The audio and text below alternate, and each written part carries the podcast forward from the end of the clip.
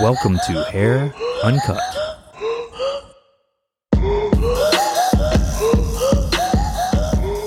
I'm your host, Kelly Gorsuch.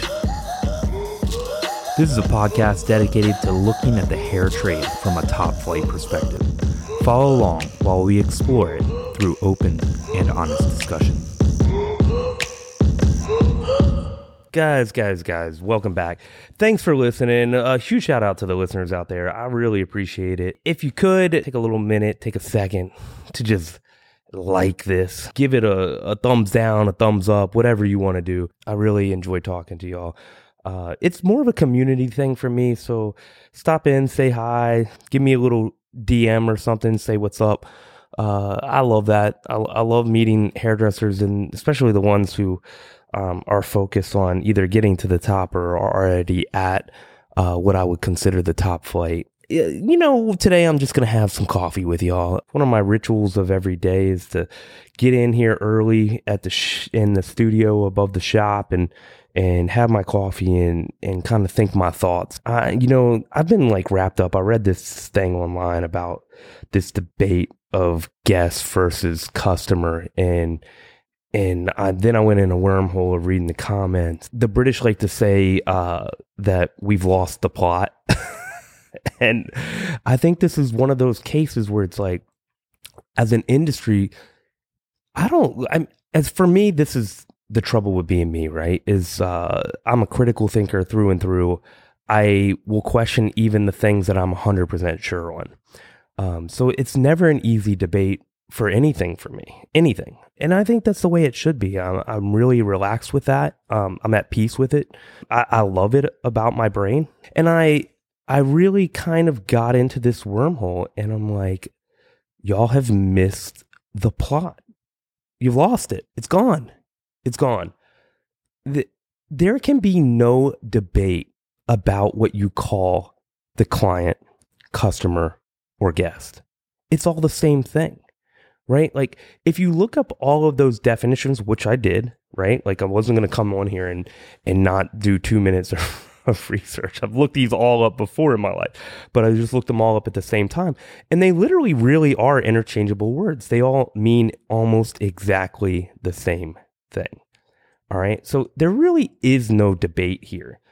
It, it and this is something that like I, I try to tell people in the salon all the time. Any owner that will listen is like, at the end of the day, with anything, just go with your gut. Don't let another person tell you what to do. You can listen to the information, right? And this is the times of my life where I've gotten off the path. It's uh, I I listened to the information and then I like took someone's word for it and it went bad. Like, just imagine this. I haven't done color in a long time, but I'm to use this color analogy. When I was younger, I would, I was like hesitant to do color because I just don't see color the way that a lot of people see color. Right. And I, I you know, I'm just honest about that. Like, I, the, the technique was something I could learn. Color was just difficult. Like, I really probably needed about three, four years assisting to, to probably develop my eye for color before I should ever have done it right? But I had some techniques, so I was doing it, and that was where the high prices were at the time. So I, I was doing it to try to make a little coin, right? I should not have been doing it, and and I'll tell you why. It's because I wasn't strong enough to not take people's advice. So I'd go in the back room and I'd be like, she wants this golden blonde, uh, ashy, like whatever, drizzle, dirt look. I don't know what it is, whatever. You know, some, they, they describe some color to me that doesn't exist. Um, it does exist in their, their mind, right? And I, I like, in my mind, I don't know what the hell that is. Like, there's no way for me to get there. Like, you tell me what brown is, and your brown is going to be a different brown than mine, right? So I'm, I'm sitting there and I, I would be I'd think about a formula and I'd be like, okay, this is what I think, right? And then I'd ask somebody and they'd give me a completely different formula, right? And the times that I would take their advice were the times that went bad. And it wasn't that they were bad because they were often good hairdressers. It's just that they didn't have all the information. They weren't in there on the in the consultation. They weren't in your brain. They didn't pick the nuances up of, of consultation. They didn't pick those nuances up, right? So you picked those up. You had the information.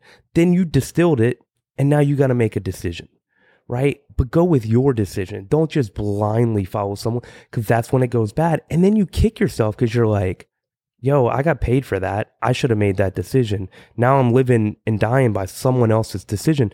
And that is not a world I want to be accountable to, right? I want to be accountable for my decision. I can live, I can live by a bad decision. I'll live by the sword. I'll die by the sword, right? I can live with my own bad decisions. I can't live with someone else's bad decisions for me because then you'll, you'll unfairly resent them. Um, anyway, I don't want to get sidetracked from, from this, but this, idea of customer versus guest versus it, you know and i hear people are like i i want to be a doctor. So a doctor would call him a client and the next person's like well i want to feel like they're in my home so i call them a guest. And then the next person's like well i call them a customer because they're paying me for my services.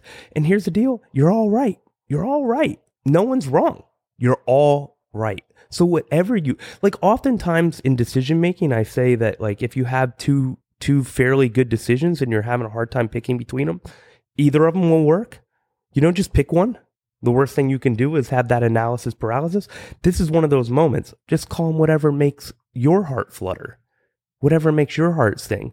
Like when I when I think of the the customer in the salon, I, I'm thinking of them as a guest because I think of my salon as a home. I want my home to be comfortable. For example, the five seconds I was in the restaurant field, the average restaurant is trying to put like pretty uncomfortable chairs on uncomfortable tables. One, because they cost a little less, they last a little longer.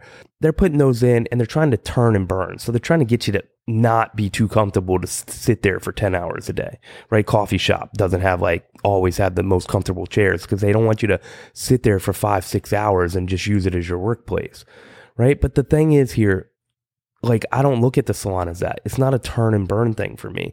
Once the guest gets there, that's my that's my sole focus as a, as a boss, as a hairdresser, as a person.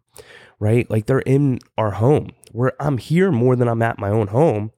I definitely, or at least awake, I, I definitely want them to be taken care of. And I, I want to feel good about it. You know, and, and that matters to me. Um, so whatever you call them has to be based on how you feel about it.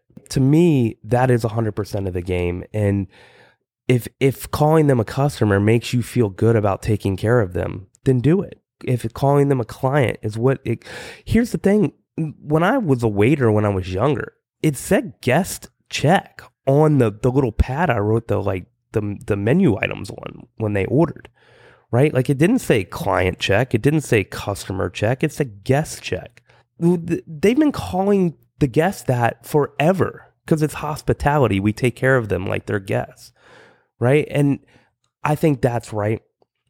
I don't think you should get bogged down in this. Just call like I interchange it. I call them clients sometimes, I call them customers sometimes, I call them guests sometimes. That doesn't bother me.